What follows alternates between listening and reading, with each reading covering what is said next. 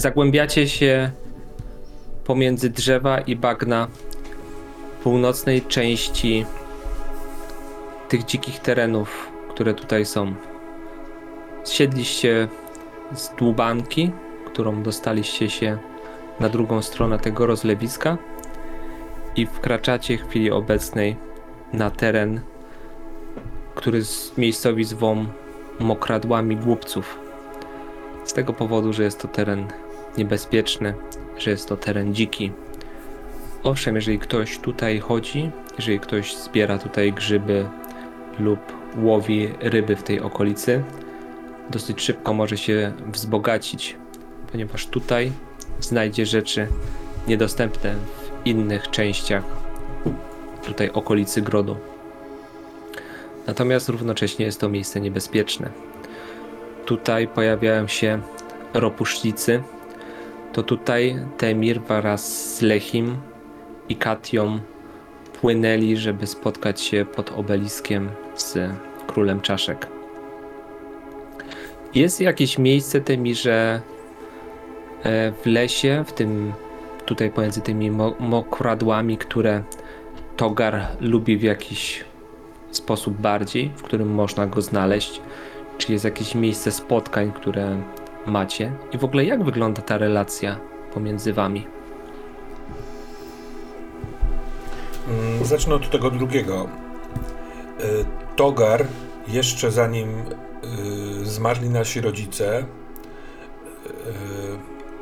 był takim trochę urwisem, w takim znaczeniu, że uciekał do lasu i bawił się tam dłużej niż powinien, nie reagował często na wzywania rodziców. I to szybko sprawiło, że z naszej trójki rodzeństwa, on najmłodszy, on był zawsze taki trochę obok, trochę inny. Ja z Tassją zupełnie lepiej się dogadywałem. I kiedy zmarli nasi rodzice, a widzący zapowiedział im wcześniej, żeby oni e, e, pozwolili Togarowi robić to, co chce, to naturalnie przyjąłem e, rolę takiego łącznika. I Togara z nami, z Ostoją Kruków. Odwiedzam go niezbyt często, bo wiem, że on nie lubi tego, ale chętnie, bo on jest ciekawy i dobry. W trochę zwierzęcy sposób. Czasami długo nic nie mówi, czasami mówi dziwne rzeczy, takie trochę niepasujące. Trudno je mm, umieścić w kontekście, powiedzmy, nas ludzi, e, ale ja mam doskonałą tolerancję na te wszystkie e, dziwactwa Togara i on to szanuje i docenia. Więc on też ze mną chętnie się spotyka. Ja też dla niego jestem właśnie takim pomostem do życia które miał kiedyś, albo, ale które odrzucił, a może kiedyś by chciał wrócić. Trudno mi to powiedzieć, ale to są przyjemne spotkania, w których y, zwykle nie mówimy nic istotnego, y, po prostu trochę ze sobą jesteśmy. On mi pokaże coś, y, co znalazł w lesie, ja czasami mu opowiem coś, co zrobiłem z Lechim i spotykamy się mm, w takim miejscu, które on sobie upatrzył. Jest taka taka pojedyncza skała, nie można jej nazwać obeliskiem, dlatego, bo nie rośnie pionowo w górę, tylko jest takim pochylonym, dużym, dużym kamlotem. I z niej on jest w ogóle wśród drzew, niewielka polana go tylko i wyłącznie otacza, natomiast z niego wytryskiwuje bardzo niewielki mm, taki wodospadzik, taki trudno nazwać to wodogrzmotem, bo nic tam nie grzmi. Po prostu wytryskiwuje woda, która wpada bezpośrednio w ściółkę, nawet nie tworząc jakiegoś strumienia, tylko nawadniając tą podmokłe, podmokłą tutaj ściółkę. I on odkrył, że kiedy wstaje, znaczy nie, nie kiedy jest wschód słońca, ale słońce, kiedy tylko wychynie się z nad drzew, to przepięknie mieni się ten niewielki, wyciekający ze skały strumyczek więc on lubi być w tym miejscu i patrzeć na słońce odbijane w tej wodzie. I tam chciałbym się udać, yy, docierawszy, wydając z siebie dźwięki yy, kruka. Ja nie potrafię być, jakby robić tego tak jak kruk, ale on potrafi rozpoznać różnicę pomiędzy krukiem krukiem, a jego bratem udającym kruka. Więc jeżeli może jest w pobliżu, to wtedy przybywa na spotkanie. To miejsce, ta skała, o której powiedziałeś, ma jeszcze jedną bardzo ważną rolę tutaj pośród tych bagien. To źródło, które wybija, jest. Tam jest czysta, krystaliczna woda, którą można pić, a wszystkie bagna i woda, która tutaj stoi, jest niebezpieczna. W związku z czym jest to takie miejsce, które też rozpoznają zwierzęta i które po prostu przychodzą w to miejsce, żeby się napoić, może jakoś odpocząć. Może można spotkać tam dziki, które taplają się w tej rozmiękczonej e, ściółce, żeby wytaplać się w błocie. Może co jakiś czas pojawi się tam również wilk e, albo łoś lub jeleń, które również chcą skorzystać z tego dobrodziejstwa, tej trudnej okolicy. Chciałbym dodać jeszcze jeden mały element. Jeśli przybywa na miejsce, a togar już tam jest, to bardzo często jest tam z jakimś dzikim zwierzęciem. I niekoniecznie są jakby ze sobą, ale właśnie jakiś łoś pije wodę i obecność togara zupełnie mu nie przeszkadza. Dopiero nadejście mnie, bądź mnie z Lechim, bo Lechi też czasami go odwiedzał ze mną, sprawia, że to dzikie zwierzę y, odchodzi, nie chcąc przebywać z ludźmi. Ja myślę, że w momencie, gdy się zaczynacie zbliżać do tego miejsca, to słyszycie taką bardzo delikatną melodię wygrywaną na jakiejś fujarce albo na flecie. Ona przypomina troszeczkę szum drzew, jakby jakiś delikatny wiatr poruszał tutaj koronami tych drzew. Przypomina trochę dźwięk strumyka. Przypomina jakiś delikatny śpiew ptaka. Jest to taka melodia, która tonie w jakiś sposób w tutejszej okolicy i sprawia, że zwierzęta, które Togar uwielbia obserwować, nie boją się tego dźwięku. A ty doskonale wiesz, że to nie jest dźwięk otoczenia, tylko że to jest właśnie taka charakterystyczna rzecz dla Togara, czyli wygrywanie tej melodyjki. W momencie, gdy wychodzicie na tą polanę, dwa jelenie, które właśnie korzystały tutaj z tego wodopoju, podnoszą głowy i zrywają się w panicznym po prostu pędzie do ucieczki, żeby zniknąć. A na szczycie tej skały widzicie Togara. Tymi, że jak wygląda Togar? Bo on jest on jest dziki. On jest inny, on jest niepasujący do tej społeczności. On jest niski, kwadratowaty. Ma takie mocne nogi, szerokie barki, y, bardzo długie włosy. Mm, ma około 16 lat. Zarost, y, o który absolutnie nie dba. Jest chaotyczny i niewielki, natomiast włosy mu wyszły bardzo długie, wiszą. Z tyłu zatyłek poklejone i zmierzwione. Sporo w tych włosach różnych przyklejonych dobrodziejstw leśnych, jakiś liść, jakaś gałązka. Yy, ubiera się w miarę lekko, czasami martwiłem się, czy on nie marznie w tym lesie, ale to są jakieś takie... Yy, no, jest to no, ludzka odzież, w sensie ktoś skroił jakąś kamizelę mu skórzaną, odsłaniającą ramiona. Yy, możliwe, że ja mu ją przyniosłem jakiś czas temu z ostoi. Ma trochę za krótkie spodnie, bo jeszcze rośnie i rośnie szybko, więc y, pół, połowa łydek wystaje mu z nogawek. Nie używa butów, więc ma bardzo brudne, takie jest utwardzone stopy. Mm. I czerwona, ogorzała twarz o dużym czole i zawsze, prawie zawsze się uśmiecha. Nawet jak gra, jak nie, nie, ma nikogo przy nim, to i tak się uśmiecha do siebie, do swoich myśli. Y, I teraz też, kiedy on dostrzega oczywiście nasze wejście, myślę, że wiedział, wiedział o naszym nadejściu szybciej niż, niż oczy mu powiedziały, to nie przestaje grać, tylko patrzy na mnie. Możliwe, że z ciekawością patrzy na Einara. Ja uśmiecham się do niego i idę w y, jego stronę. Gdy zbliżacie się, on dalej gra, ale obserwując was, zaczyna taką rymowankę. Entliczek, pętliczek, czerwony stoliczek, a na tym stoliczku pleciony koszyczek. W koszyczku jabłuszko, w jabłuszku robaczek. A na tym robaczku ty Temirze wiesz, że jak się ta rymowanka kończy, on spogląda dosyć mocno i wymownie na Ainara i kończy. Krwawy kubraczek. I zeskakuje z tego kamienia. Wydaje wam się, że ktoś, kto by zeskoczył z takiej wysokości, to powinien od razu połamać sobie po prostu nogi. On zeskakuje miękko na tą ściółkę, przewraca się, robi jakiś taki pad, przewrót. Zbliża się do was błyskawicznie i jego ruchy są takie gwałtowne, dzikie. On jest troszeczkę pochylony. E, Nie zwraca jakiejś szczególnej uwagi na Temira, ale ciebie, Ainarze, traktuje tak, jakbyś był jakimś dzikim psem w stadzie. On musi cię obwąchać, on musi cię obejść, on musi cię obejrzeć.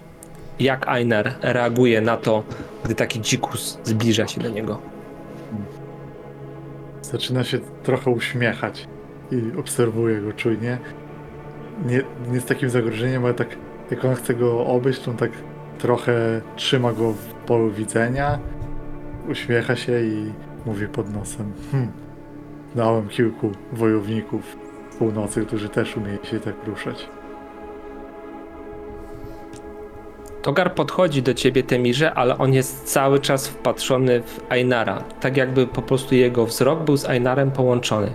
On tak nachyla się do ciebie, albo może nawet staje na palcach, żeby powiedzieć ci do ucha. Cuchnie krwią, tak jak Lechi i Zekę. To jeden z nich? Dokładnie tak, bracie. Byłem ciekaw, czy, czy rozpoznasz to. To stary kompan Lechiego. Czemu ich tutaj. E, czemu go tutaj przyprowadziłeś? To jest n- nasze miejsce. Chodź i odciąga cię na bok. Mhm. Ja daję się odciągnąć. Odchodzę. Ja pośmierdzę krwią tutaj i siadam na jakimś kamieniu. Lechiego powaliła bestia. Król czaszek. Mm. Poszedł. Wiem, byłem na pogrzebie. Też tak myślałem. E, Einar przybył na sam koniec uroczystości. E, Mówiąc Einar pokazuje głową, żeby wiedział o kim mówię. Będziemy razem polować na bestię. Chciałbym spytać się ciebie, czy potrafiłbyś wskazać nam drogę do obelisku. On jest przestraszony, czujesz to, on cię odciąga. Nie, nie, nie, nie, nie. Temir, nie, nie, nie, tam, tam nie chcesz iść. Naprawdę nie chcesz iść. Zaufaj mi, ja jestem stąd. Ja przecież znam ten las jak sakiewkę, własną sakiewkę, twoją sakiewkę, sakiewkę Rahiry, wszystkich w grodzie. Nie, nie idź tam, zostaw, zostaw to. Nie ma Ja Lechiego. umiem się tutaj poruszać, Nie ma, ale ty, nie ty, ma ty nie. Kim teraz jestem? Jeżeli pójdziesz do króla czaszek, to jesteś trupem. To będę trupem. Jeżeli tak jest, tak ma się stać. Widzący przewidział twój los, mój i Tassi. Czy ty wrócisz do nas, do stoi, jeśli ja nie pójdę do obelisku?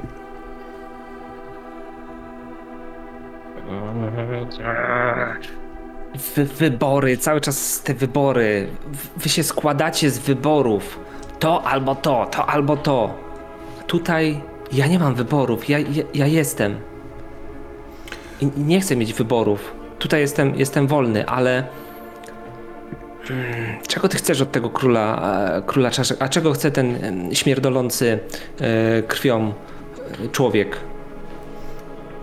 Einar będzie polował razem ze mną. Bo też chce ochronić ludzi przed potworem, przed królem czaszek. Walczyłem w jego, z nim ramię w ramię wczoraj. To, że śmierć krwią nie, nie skreśla go. Przecież my, ludzie, tak robimy. Zabijamy się o żelazo. Mm, A czy ma... No dobra. A czego. Czego będziecie chcieli ode mnie? Po, po tym zdaniu, które wypowiedziałem w trakcie jego pytania, ja robię te dwa czy trzy kroki z powrotem do Einara, uznając, że rozmawianie na stronie się zakończyło. Więc Toga albo pójdzie ze mną, albo będziemy mówili trochę głośniej. On idzie z tobą. To, dokładnie ten moment spowodował, że Einar został wciągnięty po prostu w tą rozmowę jako równy z wami. Widzicie, że Einar wącha swój kaftan. Nie, no tak nie śmierdzi. Bez przesady. Togarze Lechi wziął dziewczynę z chorą nogą i ze mną popłynął do obelisku. Kazał mi zostać w łodzi, a sam z nią poszedł tam. Czy znasz odpowiedzi, dlaczego tak zrobił? Wiesz coś o królu czaszek, co mogłoby mi pomóc?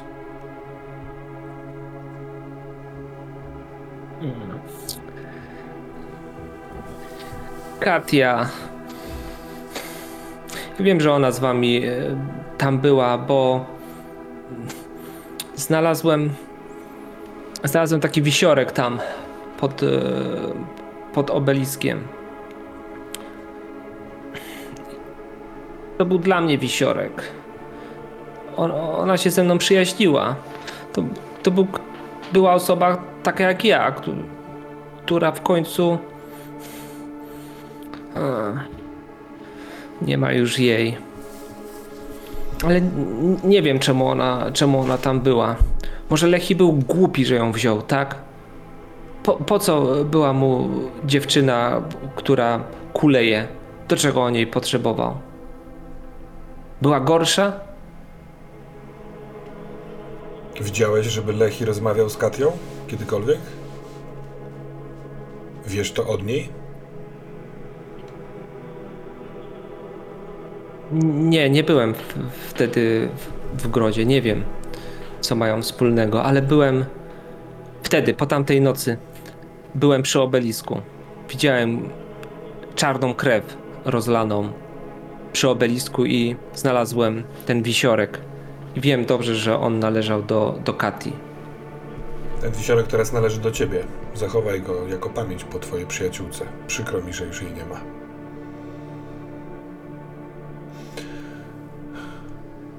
A czy wiesz coś o, o królu czaszek?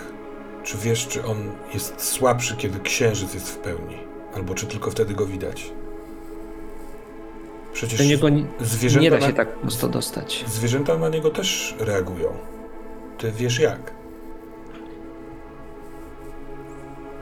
Ach, tak dużo rzeczy chcesz ode mnie, ode mnie wiedzieć, ale tak, żeby trafić do niego, tam skąd on pochodzi, musi być pełnia księżyca.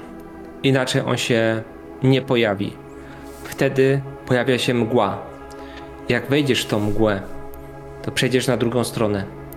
Na stronę tam, gdzie żyją ropusznicy, tam, gdzie żyje król czaszek, tam, gdzie można go spotkać. Nie lubię tam chodzić. To są. mm, Można mu zaufać? I znowu pokazuje na Ainara. Tak. Nie podobasz mi się ogólnie, tak patrzy na ciebie. Ja ciebie też nie wziąłbym za urodziwą dziewkę, ale nie wypowiadam takich uwag nagło. Nie chcę przechodzić na drugą stronę, nie chcę wchodzić w mgłę. Tamta strona bagien jest niedobra dla nas, dla, dla ludzi. Tam jest dziko, tam jest niebezpiecznie. Łatwo stracić głowę w tamtym miejscu. I tam nie ma zwierząt. Wydaje się, że tam jest tylko i wyłącznie zimno i wiatr.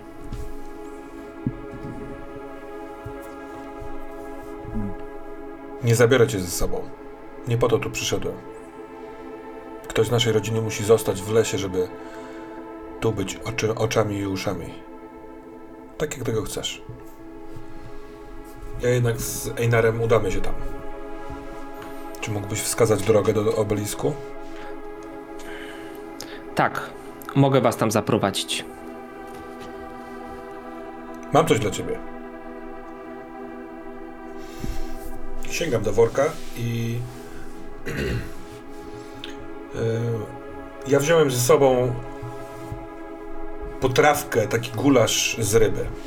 On je rzeczy, które znajduje albo które sam upoluje.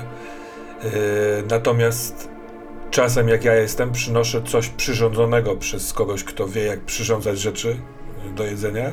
I on przyjmuje, nawet często zjada na moich oczach, robiąc przerwę w jakiejkolwiek rozmowie i absolutnie tego w ogóle nie komentuje. Ale skoro nigdy mnie nie zatrzymał w tym, to staram się zachować taką ciągłość pomiędzy nim a jakiegoś rodzaju cywilizacją. Zobacz. Taki drewniana miska. Y, Odkrywam materiał. Mam nadzieję, że się nie wylało za dużo. On zabiera to i idzie pod ten kamień, żeby się schować pod nim i nie je e, przy was, ale jakby zostawia całą tą rozmowę za sobą. Teraz, żeby sobie pojeść gdzieś tam na boku i co jakiś czas tylko spogląda takim nieufnym wzrokiem w kierunku Ainara. Ja patrzę na ciebie, Einar, z uśmiechem. Yy, trochę, żeby sprawdzić, co, co, jak ty na to reagujesz, albo żebyś mógł mi powiedzieć jakąś ewentualną uwagę. Ale sprawdzam to. Masz... Twój brat ma bardzo dobrą intuicję. To się może przydać czasem. Jest jeszcze jedna rzecz, Temirze. Zekę. Mhm, pamiętam. Czasami zachodzę w głowę, co to się stało, że widzący w ostoi kruków każdego z naszych rodzeństwa zobaczył. Włożył w kolejny. Czy to był przypadek? Czy przeznaczenie? A może zaplanowanie. Niedługo po tym, jak przemówił na placu, nasi rodzice na chorobę umarli. Hmm, paskudna sprawa choroby.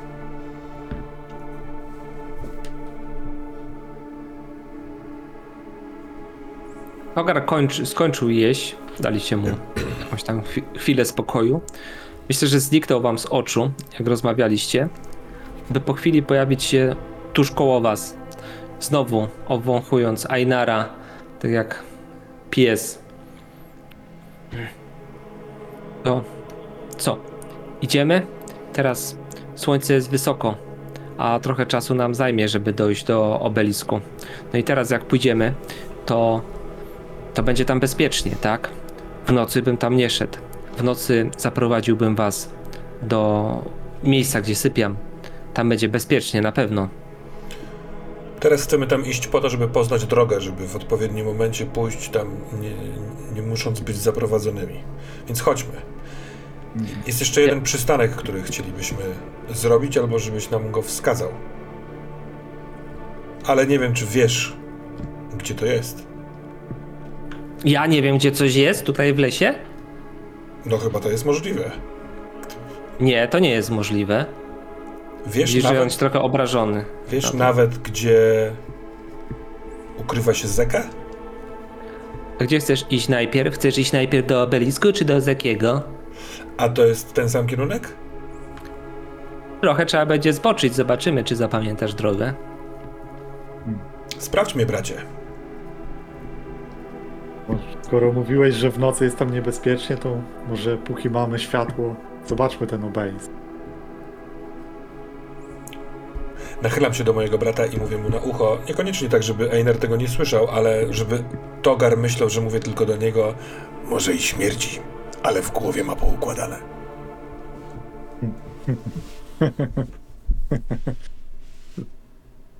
Pogoda jest idealna na tak, tego typu wyprawy.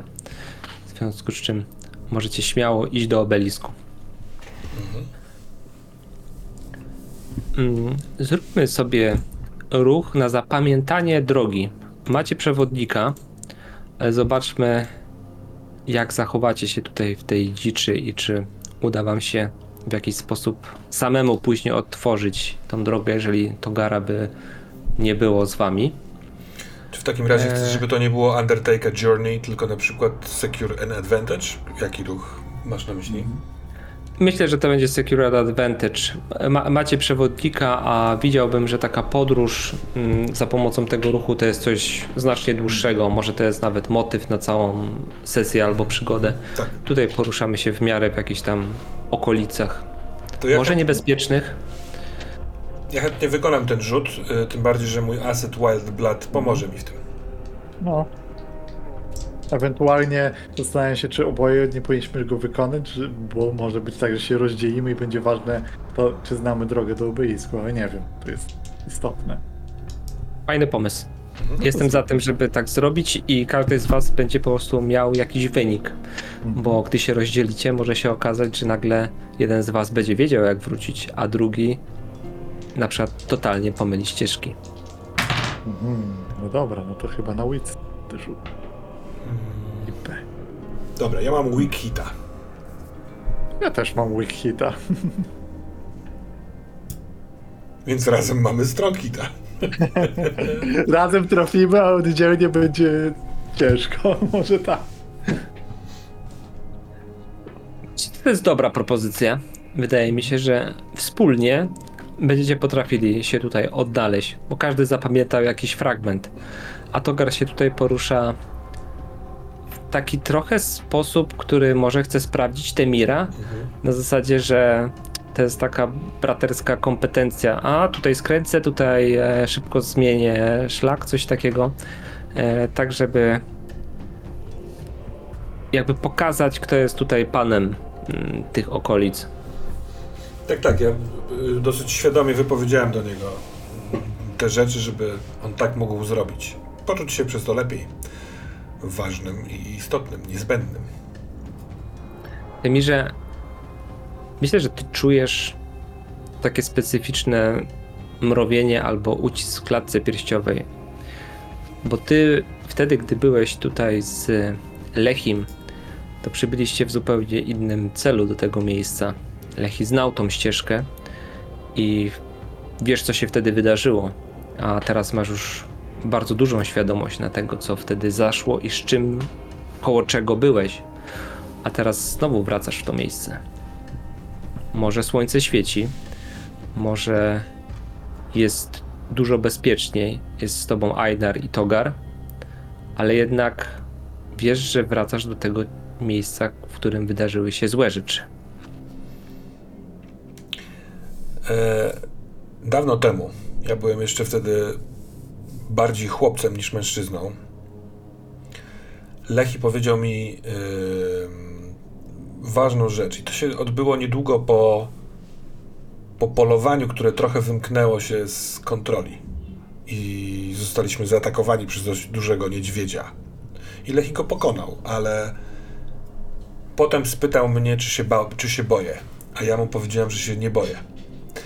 I to było kłamstwo, i on na podstawie tego y, y, przekazał mi wiedzę, która teraz w tym momencie wraca do mnie. Y, Strach jest narzędziem, które użytkowuj dobrze. Wsłuchaj się w niego, on ci podpowie. On ci każe być czujny, on ci każe być. y, nie, nie szarżować. On ci podpowie, jeśli się z nim zaprzyjaźnisz. Więc to ten ucisk w klatce e, raz przypomina mi o pewnej bliskości Lechiego, a dwa, że sprawia, że nie jestem już tylko na frywolnej wyprawie, próbując zapamiętać drogę, idąc ze swoim szalonym bratem, tylko jestem w czujności. Jeszcze może dodam to, że gdy tak idziemy i ta atmosfera jest też taka trochę cięższa i Einar zaczyna się robić czujny, bo zdaje sobie sprawę z tego, jakie to są ziemie. że Głębia się ten, to jakby do tego, co Temir w sobie czuje i nie wyraża. Einar rzuca taką myśl, którą powtarzał. Ciekawe skąd ją usłyszał i mówi jakby do nikogo. Strach to zdrowe uczucie. Zmusza nas do myślenia. To to nieustraszoność, to sprzymierzeńec głupca. Śmiecham się, kiwam głową do swoich myśli. Oni są tacy sami. Einarze, ty dostrzegasz coś więcej. Temir jest chyba skupiony teraz na swoich emocjach, może na tym, jak idzie jego brat, zapamiętaniu ścieżki i tak dalej. ale ty swoim takim zmysłem wojownika dostrzegasz dosyć dużą zmianę w okolicy, która tutaj jest. Często obozowałeś gdzieś na, na zewnątrz, podróżowałeś, widziałeś kawałek żelaznych ziem, ale to miejsce zaczyna się zmieniać w bardzo ponure miejsce.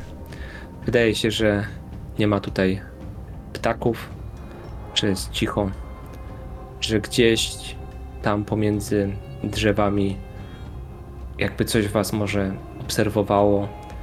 Nie widzisz żadnych ropuszników czy jakichś istot, zwierząt, ale jest taka ciężka atmosfera i bardzo charakterystyczne jest zupełnie inny zapach tego miejsca. Ten zapach jest trochę duszący. Może powietrze lepi się do skóry, powoduje, że spływa wam po plecach pot. To powietrze jest takie lepkie, gęste, śmierdzące, zatęchłe, nieprzyjemne. Mhm. Ja mam propozycję w takim wypadku, bo zastanawiam się nad tym. E, Wiele ziem przemierzyłem i polowałem już na bestie i to i zastanawiam się na ile te rzeczy związane z takim miejscem są znajome Einerowi, czy wchodził na takie uroczyski.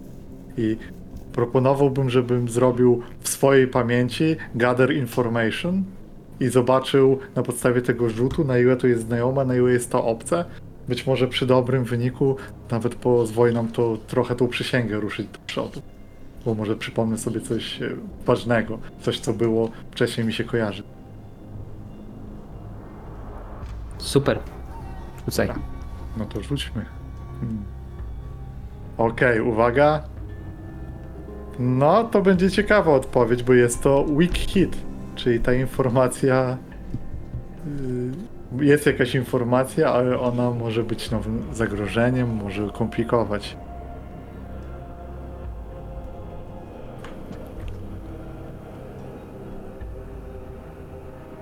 Niech będzie, czy takie miejsca kojarzą ci się podczas swoich podróży z miejscami, przy których wydarzyło się coś bardzo ważnego. Coś, co zmienia bieg historii, co zmienia okolice, co zmienia ludzi. Często w takich miejscach odbywały się bitwy i wielu ludzi ginęło. Żelazne ziemie uwielbiają, gdy skrapia się je krwią. I takie właśnie miejsca, gdzie popłynęło dużo krwi, są pewnego rodzaju bramami do świata, z którego prawdopodobnie pochodzi coś, co cię nawiedza, Sif. I ona o tym mówiła, ona lubi takie miejsca. Myślisz, że jeżeli byś na przykład tutaj obozował, to ona mogłaby przyjść do ciebie. Ważył te informacje w głowie i na razie mamy przewodnika, ale kiedy zrobi się ciemniej, może zaproponuję tutaj obóz. Ale nie podoba mi się to. Szczególnie, że to w- wraca taką niemiłą myśl i zastanowienie się, jak wiele takich miejsc stworzyliśmy my z bandy pijawki.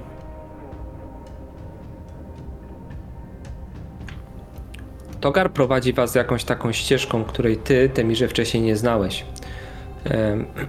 Myślę, że gdzieś tam widziałeś w oddali, że tutaj gdzieś na mokradłach i tak dalej jest jakaś dłubanka rzucona. Prawdopodobnie ta dłubanka, którą płynęliście wtedy.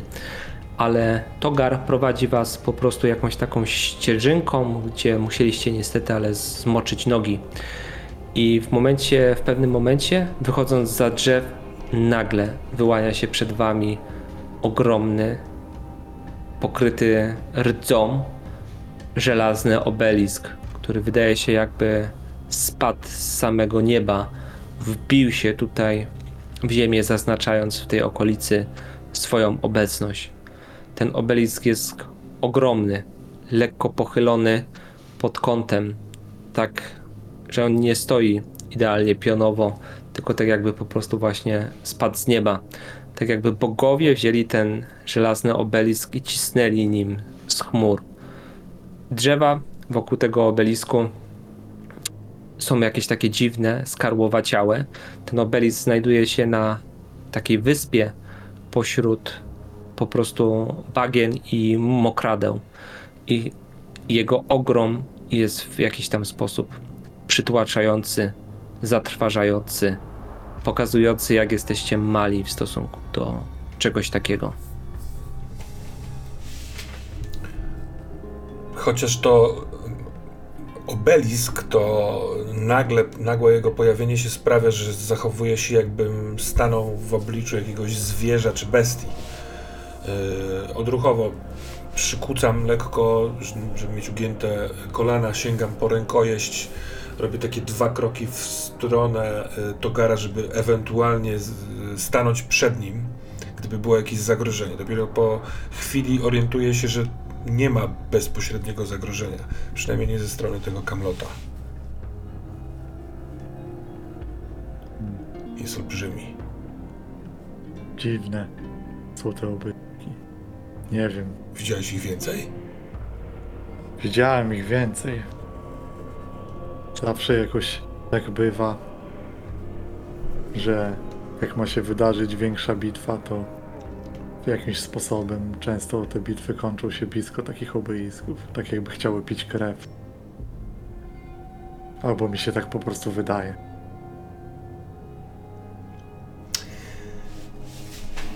Od dwóch dni nie żyje Lechi, a mniej więcej trzy dni konał, czyli niecały tydzień temu tu się wydarzyły rzeczy. Yy, Ja chcę mimo wszystko obejść ten obelisk bardzo ostrożnie, stawiając nogi, żeby popatrzeć, czy uda mi się odgadnąć, jak on do tego chciał podejść. Mm, Czy są jakieś ślady? Dobrze. Myślę, że tutaj właśnie jest miejsce też na ruch Gather Information, żeby poczytać te ślady, zobaczyć, co tutaj się wydarzyło. To Pogoda była dobra. Chętnie. Też mam oczy, parę oczy dobrych, które śledzi, które tropiły. Dobra. Ja myślę, że tutaj obecność Togara też wam pomoże, bo on coś już tutaj oglądał, tak? Coś wam może pokazać. Był w tym miejscu. To ja mam misa, więc jest jakaś cena u mnie do zapłacenia za, za moje rozglądanie się po tym miejscu.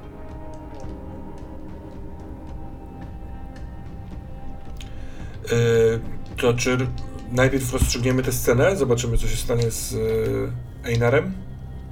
Daj mi y, sekundę, bo muszę rzucić na tabelę losową, a ty również wykonaj sobie ruch, żebyśmy zobaczyli, A co się wydarzy. pomoc Togara jest jakaś mechaniczna? Plus jeden. Dobra, bo ja mam z nim więź i rozumiem, że to już jest ta plus jedynka, tak? Nie, dodatkowa.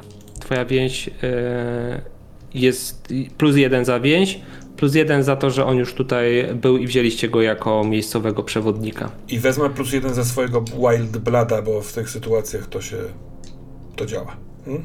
Super. No to jest, jesteś w swoim żywiole. Tak. I to jest... Weak Hit. Czy ja chcę spalić momentum teraz? Nie, ja się zadowolę Weak Hitem. A nasze, mam pomysł dla ciebie. Gubisz coś cennego w tym miejscu. W momencie, gdy się rozglądasz i szukasz. Cóż to może być? Czy twój pierścień, na który składasz przysięgi, spada tutaj z twojego palca, się zsuwa, czy może coś innego? Zastanów się nad tym, a ja przejdę do Temira.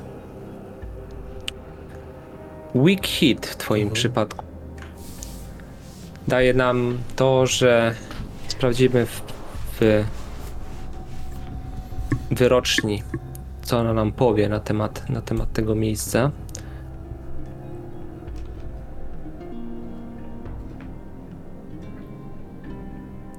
Mam dwie rzeczy. Gdy chodzisz tutaj po, po okolicy, jesteś wokół tego obelisku, dostrzegasz ślady ogromnych stóp, które są zakończone jakimiś szponami, pazurami, ale te ślady są naprawdę duże. Pasuje ci to do tego opisu króla czaszek, który słyszałeś. To jest prawdziwa bestia. Coś, co ma wielkość dwóch mężów, gdyby stanęli sobie na ramionach. Żeby powalić taką bestię, nie wiadomo, czy do końca miecz się nada, czy może trzeba to zrobić jakimś innym sposobem. Tak jakby walczyć z turem albo z niedźwiedziem. Ale w momencie, gdy zaczynasz krążyć wokół tego obelisku, czujesz pewną pokusę związaną z tym obeliskiem, z tym miejscem. I tak jakby miecz albo ten obelisk wołał do ciebie w twojej głowie. Nie wiesz do końca, czy to właśnie miecz, czy obelisk, ale słyszysz, że obelisk wzywa broń i to, co jest w środku. Przejdź na drugą stronę. Przejdź przez mgłę. Wróć do miejsca, w którym się narodziłeś. Pokaż swoją dziką krew. Ty nie jesteś z żelaznych ziem. Ty jesteś nasz z tej drugiej strony. Chodź. Tak jak twój brat. On potrafi przechodzić. Ja zwracam twarz w stronę Togara, czy on też to może słyszy? Albo czy widzi? On sobie pogwizduje, on sobie pogwizduje, chodzi jakimś patykiem, grzebie e, w błocie w chwili obecnej. Jakby już znał to miejsce i udaje, że to go śmieszy, że tutaj jesteście. Ale wiesz, że on jest trochę przestraszony, że jest czujny, ale jakby się zachowuje tak jak po prostu dziecko, które by się bawiło. Ja wyciągam miecz, ale nie robię tego dużym, zamaszystym ruchem, tylko staram się to zrobić w miarę cicho i trzymając go za rękojeść, ale z ostrzem wzdłuż przedramienia, przykładam tę rękojeść i ostrze do obelisku i odpowiadam w stronę tego kamienia. Poczekaj moment. Einar, widzisz tą dziwną scenę. E, jak Einar reaguje na to? I co zgubił? Mm, To tak, jeśli chodzi, może od zgubienia zacznę.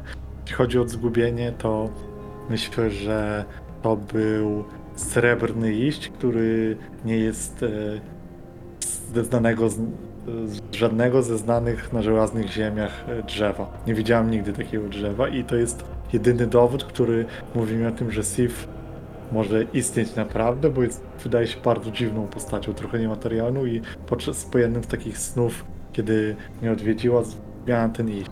Teraz on gdzieś znika i ja się, myślę, że się nie zorientuję, dopóki stąd nie odejdziemy, że go nie mam.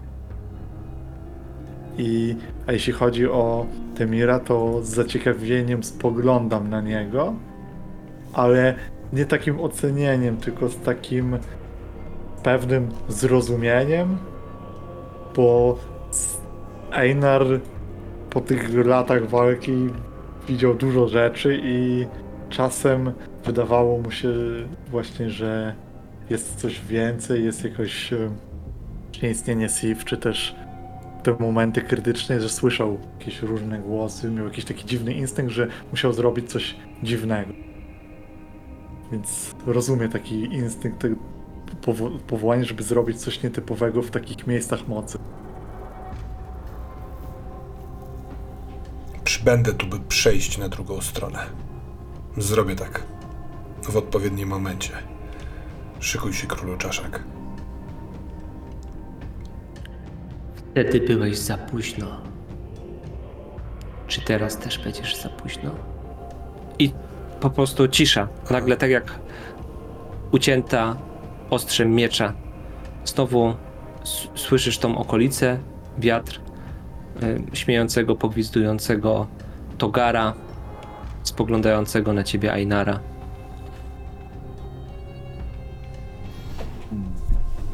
Chowam. Ale ten głos, ten głos, jak zadałeś, jak, jak powiedziałeś te swoje słowa, to, to nie był już głos w twojej e, cza, e, czaszce, tylko to był głos króla czaszek. Tak jakby on powiedział. Nie znasz języka, w którym wypowiedział te słowa, ale wydaje ci się, że doskonale to rozumiałeś. Znasz ten tembr głosu. Wiesz, że to nie było w tobie, tylko powiedziało do ciebie coś z zewnątrz. E, od, bo odwra- odwracam się w stronę e, chyba głównie Einara. i chowając miecz mówię, że król czaszek tam jest i czeka. Jest wielki, jest olbrzymi i ciężko będzie go powalić. Ale jeśli coś, co powinno być po drugiej stronie, wyłazi tu do nas, to ja go tam wepchnę tam. z powrotem. Na zawsze. Dobrze powiedziane. Togar do was przemawia. No i co? Znaleźliście to, co was tak interesowało? Możemy już stąd iść? E, Patrzę na ciebie, Einar, żeby uzyskać ewentualne potwierdzenie, bo ja kiwam głową, że już znalazłem. Tak, to garza. Tak. Chodźmy więc. Może w kierunku Zeka, a jak się nie da, to gdzieś rozbić obóz. Nie wiem, jak to daleko. Togar was poprowadzi, ale jest ewidentnie zadowolony, że już stąd odchodzicie. On robił dobrą minę do złej gry w rzeczywistości. To ja proponuję e, zaznaczyć progres na tej przysiędze za to, co się działo, bo później się pogubimy. A to jest przysięga Formidable, więc tutaj ten progres to jest jedna tylko kratka, więc dość istotne, żeby jednak posuwać do przodu. Moja pierwsza propozycja to jest za, za to, że znamy drogę do tego miejsca. To jest jeden progres moim zdaniem. Zastanawiam się, czy już wcześniej sama rozmowa z Togarem nie jest jakimś yy, zlepkiem informacji na On ten temat. dał takie informacje o tym, że to jest za drugiej strony, to w Mhm. ogóle jest ten, to jest ten. I chyba Jak trzecie byłoby by twoja konwersacja i ta wymiana, że takie spotkanie przeciwnika wcześniej w tej mowie. Myślę, że to jest pewna więź, która się nawiązała, która może mm, oceni- mogłeś ocenić jego siły poprzez to trochę. Tak ja to czuję. Tak, a ja bym chciał jeszcze Temirowi może przyznać jeden stresu za tą rozmowę, bo to było dziwne. Dobra. Więc idę na cztery spirita mojego ducha i wykonuję rzut. Miał. Endure Stress się nazywa. Tak jest. Wyrzuciłem strong hita. Ym, I ja wybieram tą pierwszą opcję, czyli strząsam z siebie ten, y, tą utratę ducha. Za utratę jednego momentu. Tak. Czuję, że y, to coś chciało mnie przestraszyć, że chciało mnie ustawić w miejscu. I może by się udało, ale spojrzałem na Einara, który też, też jest skoncentrowany i skupiony na tym wszystkim. Ujrzałem Togara, czyli kogoś, do kogo po co mam wracać ewentualnie z tej drugiej strony. I raczej czuję moc y, i chcę się spotkać, żeby skonfrontować się i do końca uzasadnić swą tu obecność. Wracacie w miejsce tych bagien, mokradeł, głupców, które znowu wydaje się bardziej normalne. Ja bym chciał zaproponować scenę wtedy w związku z tą zgubą, zanim gdzieś dalej odejdziemy. Tak, i chciałem właśnie powiedzieć, że w momencie, gdy jesteście już może w połowie drogi, wtedy zaczynasz sobie zdawać sprawę, że nie masz Masz. czegoś, co powinno być z tobą. Czekajcie, stójcie. I to dziwne. Co się stało? Ja mam to. Hmm. Wydaje mi się, że zostawiłem coś tam, coś mi przypadkowo wypadło. Dość ważnego i unikatowego. Jesteś pewien, że miałeś to ze sobą? Patrzyłem na to, kiedy wchodziliśmy na to, do tego miejsca. Kojarzyło mi się. Może dlatego pewnie to gdzieś wypadło. Klętem okradła. Poczekajcie tu. Rozbijcie obóz. Ja ruszę. Z... To nie jest tak daleko, znam drogę. Znajdę to i wrócę do obozowiska. Będziecie. Będę widział ogień z daleka. Sam poruszę się szybciej, wiem czego szukać. Y, Ja w związku z tym, że Togar nie chce tam wracać, a nie chce go.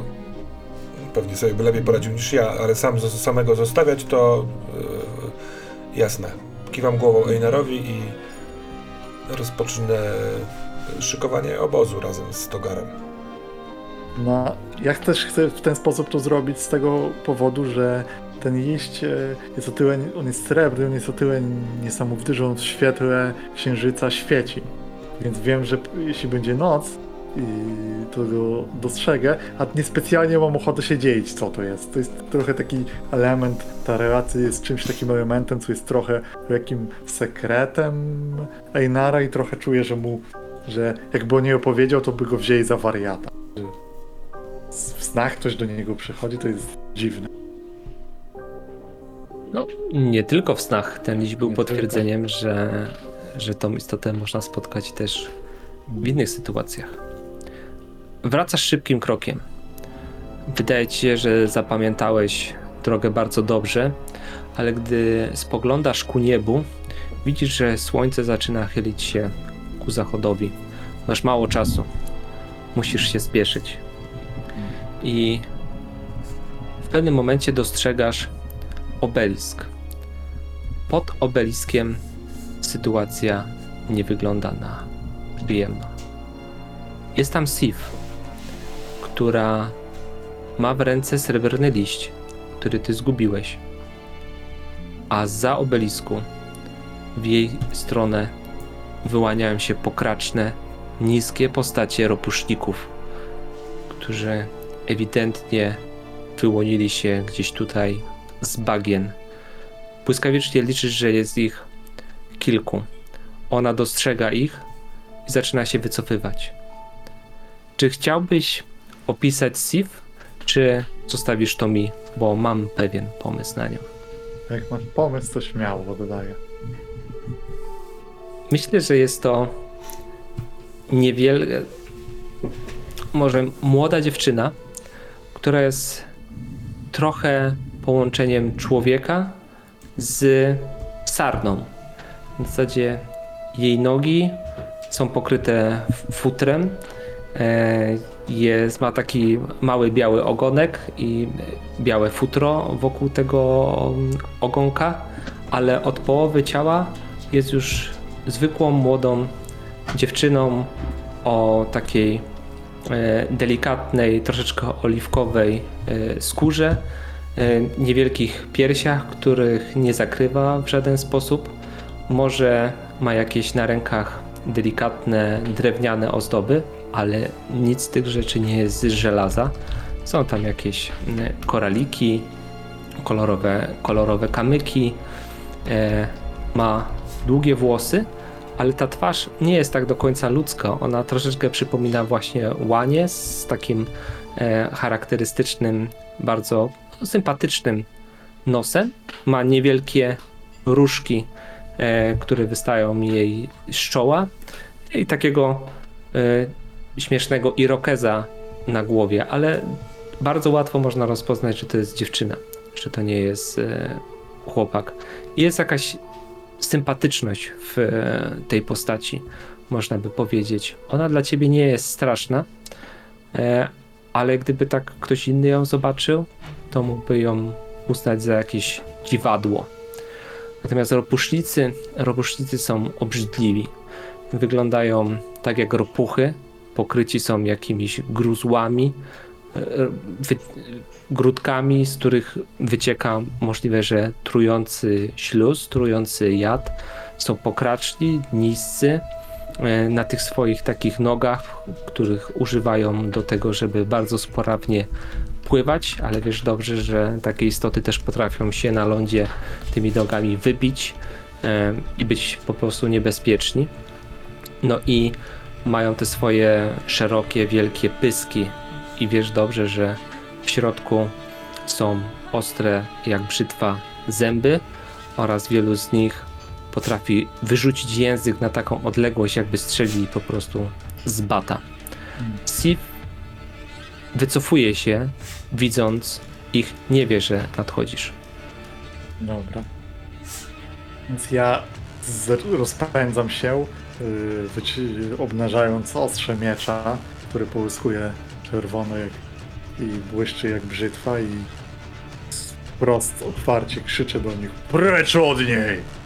I zaczynam ruszać w ich kierunku. Wiem, że te istoty wyglądają groźnie, ale tu w pewnym stopniu są tchórzliwe, jeśli walka nie idzie po ich myśli, więc chcę ich chcę tym wejściem mocnym trochę, żeby zwątpiły. Dobrze, to Enter the Fray. Zobaczmy, jak zareagują na ciebie. E, Ty jesteś trochę połączeniem człowieka z żelaznych ziem, który włada żelazem, którego one nienawidzą, którego się boją, z dzikim zwierzęciem, które znają doskonale tutaj z tych okolic. To może być w jakiś sposób dla nich przerażające. Dobrze, i e, ja z podstawowego rzutu rzuciłem w tym momencie misa, ale jestem weteranem walk i e, będę chciał spalić momentum, ale jako weteran, kiedy palę te momentum, to e, mogę zyskać e, przewagę w jakiś sposób. I myślę, że to jest po prostu idealny moment, w którym wychodzi to doświadczenie, że ja walczyłem z tymi istotami. I ja po prostu biegnąc, e, inni ludzie zawahaliby się i trzymaliby dystans, próbowali e, się bronić, gdzieś nie dać otoczyć. A ja wiem dobrze, że te ich języki są bardzo poważnym zagrożeniem na dystansie i skracam go jak najszybciej. Po prostu wrzucam się w nich i chcę wpaść pomiędzy nich, bo wiem, że e, one w grupie bardziej sobie przeszkadzają, jeśli jestem pomiędzy nimi. I z tego powodu e, spalam momentum, to jest e, weak hit, ale jeśli robię to jako weteran, to robi się to strong hit z tego. Znaczy nie, nawet nie, że robi się strong hit, tylko biorę inicjatywę po prostu. Dobra, Tak jest. czyli Jesteś w inicjatywie, jesteś znowu w tym, co kochasz, czyli w, można by powiedzieć, że w bitwie, bo jest kilku na ciebie. To nie jest zwykła potyczka, tylko to jest potyczka bestia kontra dzikie stwory z lasu. Także wykonajmy ruch bitwy, która rozstrzygnie to wszystko. Myślę, że oni są dangerous. Oni są niebezpieczni dla ciebie. to jeszcze dobrze da, robi mi to, że teraz w następnym ruchu mam plus jeden jako ten weteran, jeśli tak spaliłem to momentum, więc tym bardziej pasuje to do tego rzutu. I ja myślę, że e, to będzie bitwa rzucona na żelazo, bo tutaj nie, nie ma żadnej taktyki, to jest po prostu rzeź i kto ma więcej siły, kto jest po prostu... Chcę udowodnić im, że ja tu jestem e, tą istotą, która nad nimi góruje że one muszą czmychać po prostu. I zabi- chcę zabić jak najwięcej. Rzucam w takim razie żelazo. Uwaga. I cóż, to jest weak hit. Mam. Udało się, ale nie bez, nie bez kosztu. Walczysz. E, I albo otrzymasz ranę, wybór zostawię tobie i ta rana być może będzie zatruta. E, to będzie dwa harmu e, z, właśnie z jakąś trucizną. Albo ropusznicy się wycofują, ale możliwe, że zabierają ze sobą Sif. No to myślę, że przy tym stylu walki, jaki reprezentuje Einar, jest jasne, że on będzie ze szkodą do siebie walczyć, po prostu odsłaniając się, gdzieś wskakując przed ich ataki, jeśli oni kierują się w stronę Sif, będąc po prostu machiną wojenną, która rusza się na wszystkie strony.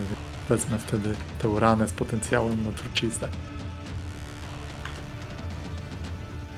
Czyli co, Endur Harm zrobimy na dwa rany, to jest szybki ruch, proszę bardzo. I rzeczywiście myślę, że możemy potwierdzić tę truciznę, bo wyrzuciłem misa na Endur Harm. To jeszcze jeden w takim wypadku sobie obniż e, życie.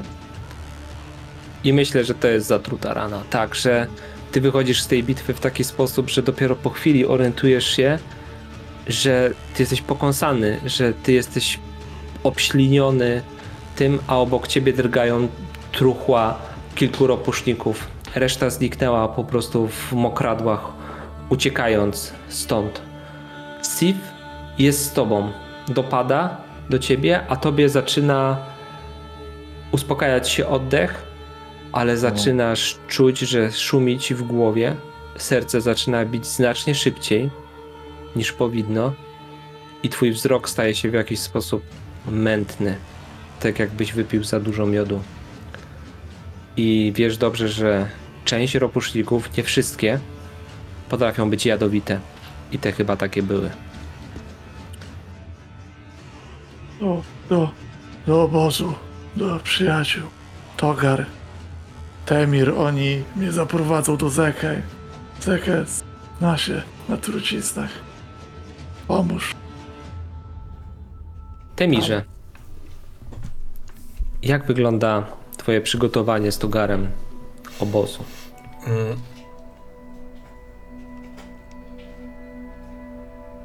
Nie, jestem pewien, czy Togar chciałby, żebyśmy obozowali w taki sposób, jakbyśmy zwyczajnie obozowali. Chociaż ja jestem z dziczy, więc nie robiłbym wielkiego ogniska na otwartym.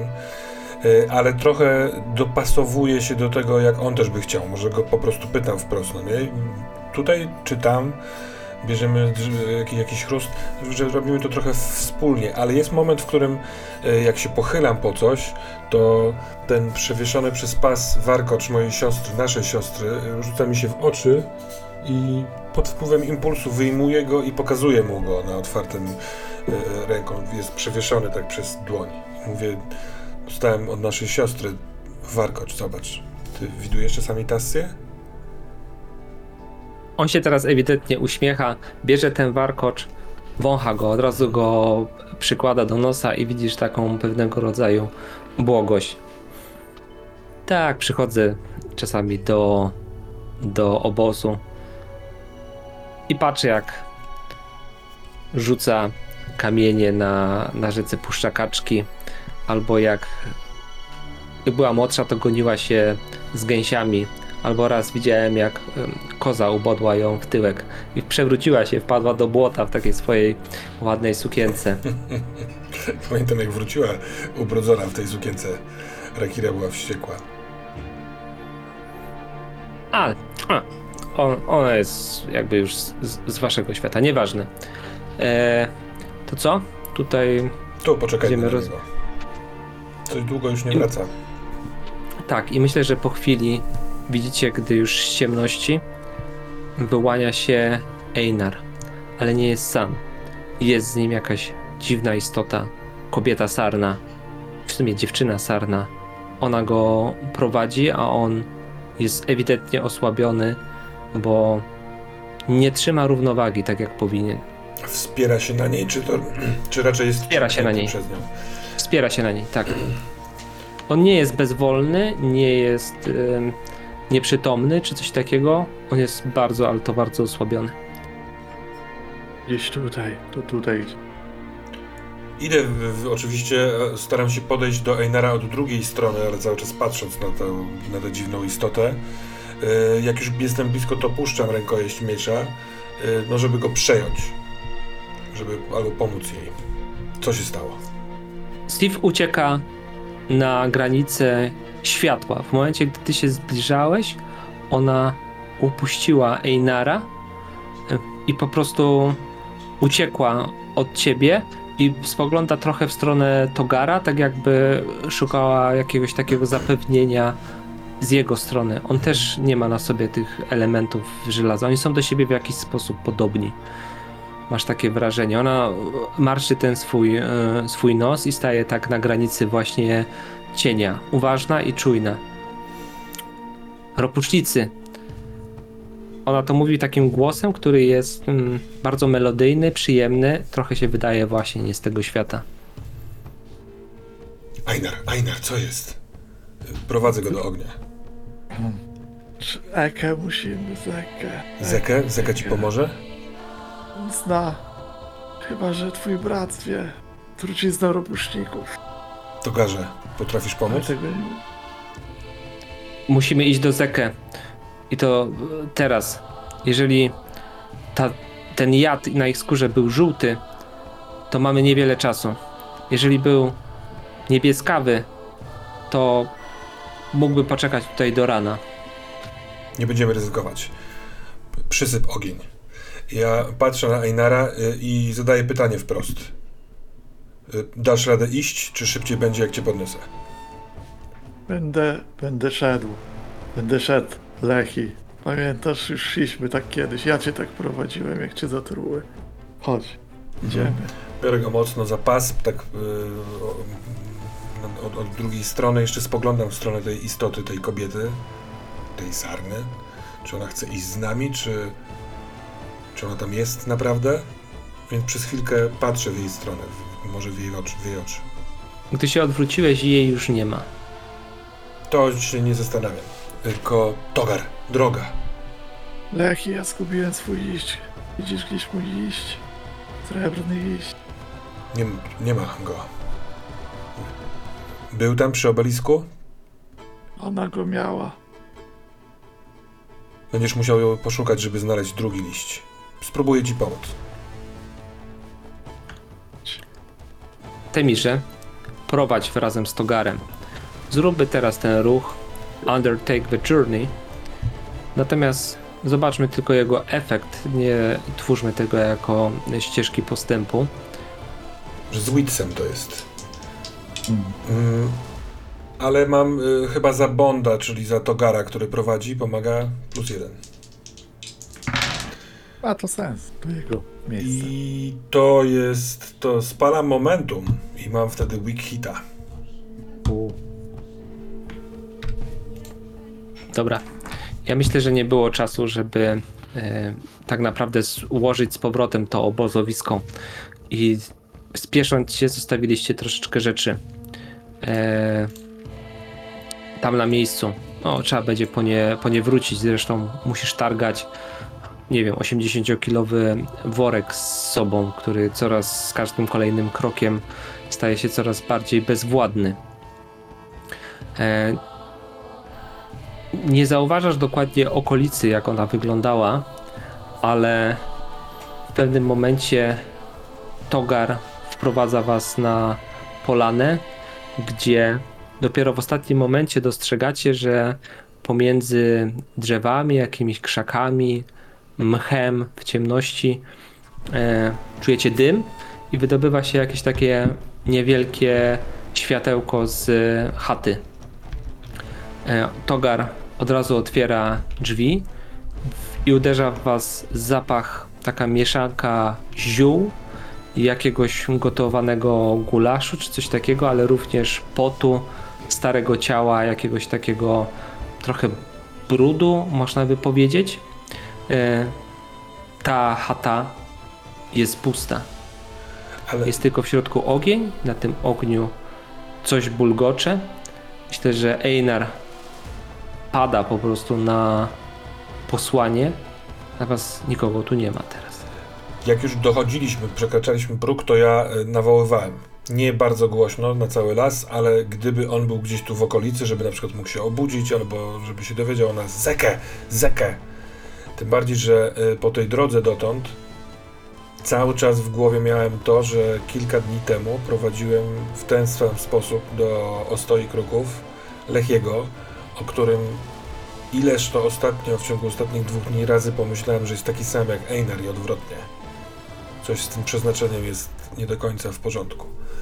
Więc jak odkładam Einara na posłanie i tu nie, nie ma nikogo, to spoglądając na Togara, czy zobaczę w jego oczach coś, co on wie, czego ja nie dostrzegłem, chcę wyjść na zewnątrz i go poszukać, tego Zekiego. Gdy chcesz wyjść na zewnątrz, wtedy w progu wstaje potężny mężczyzna. Ubrany w jakieś takie dziwne, zgrzebne szaty, obwieszony paciorkami z kości, z długą, siwą brodą, długimi włosami, w które wplecione są jakieś fragmenty liści, gałęzi.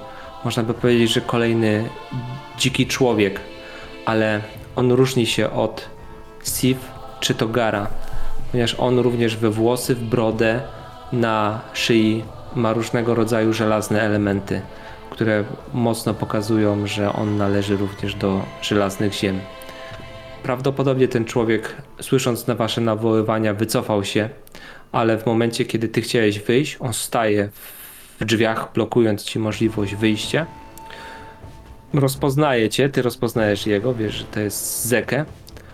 Odsuwa cię. Podchodzi do Einara Ropuszniki go ugryzły. i w momencie, gdy on się nachyla nad Einarem, widzi jego twarz i teraz jest taki zamrożony po prostu tym, co, co widzi albo kogo widzi i mówi Szlak. Nie mogę się oderwać od przeszłości. I akurat, kurwa mać, ty. Nie tknij, w, nie tkwi w niej teraz. Zekę. O, jaki brzydki jak zawsze. Czemu masz dwie głowy, Zekę? Wyrosła ci druga?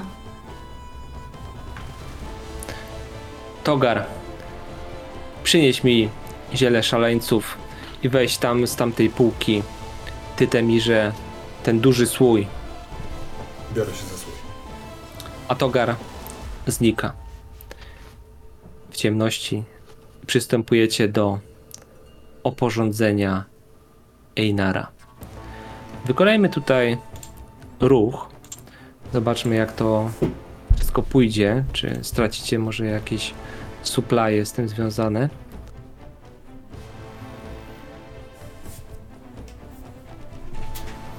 Masz na myśli Hila? To będzie heal, dokładnie. Chcesz, żebym ja rzucał, czy żeby rzu- rzucał Sebastian?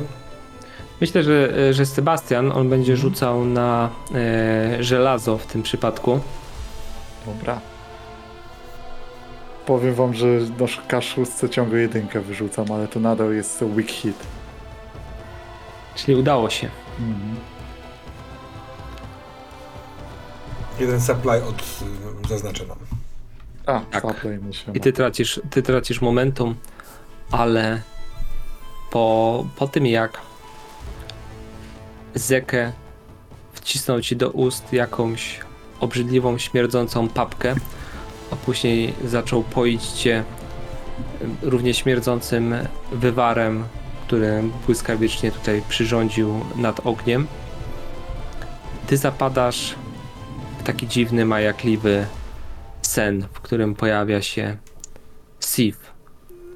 Opowiedz mi coś o Sif w momencie, gdy śnisz. No.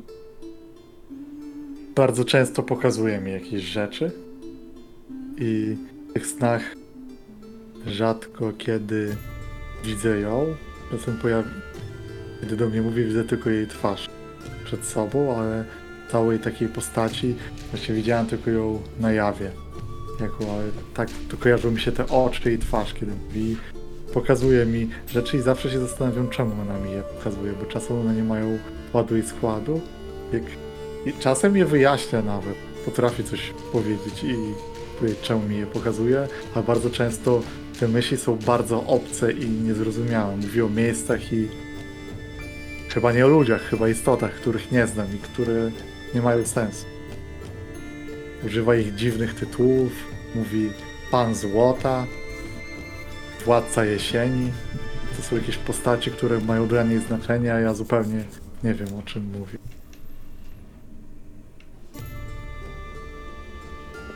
Ona też myślę, że dużo wspomina o jakichś miejscach, do których należała, a do których już nie należy. I wspomina to z jakąś taką pewną nostalgią. I wiesz, że chciałaby tam wrócić, ale chyba nie za bardzo może. Wy widzicie Ainara mówiącego coś przez sen, bełkota, bełkotającego, ale wydaje się, że już mniej rozpalonego gorączką i uspokojonego, a przede wszystkim Zeke jest spokojniejszy. I gdy jesteście w tej ciepłej chacie, pali się ogień, bulgocze ten kociołek, obok ognia jest przykryty skórą, jakimiś baranicami Einar. Zeke tak na ciebie spogląda Temirze i nie widzisz w jego oczach tego szaleństwa starego dziada, którego, którego znasz, tylko widzisz taki jakiś spokój i mądrość. Ach, I zdradziłem się. Wychodzi na to, że nie da się utrzymać kłamstwa. Po prostu cały czas mówią, że kłamstwo ma krótkie nogi. Czego potrzebujesz, Temirze, i co sprowadziło człowieka z ostoi kruków do starego człowieka, tutaj żyjącego w spokoju na Bagdach? Myślę, że to, co ci powiem, Zekę, to dużo. jak na jeden raz.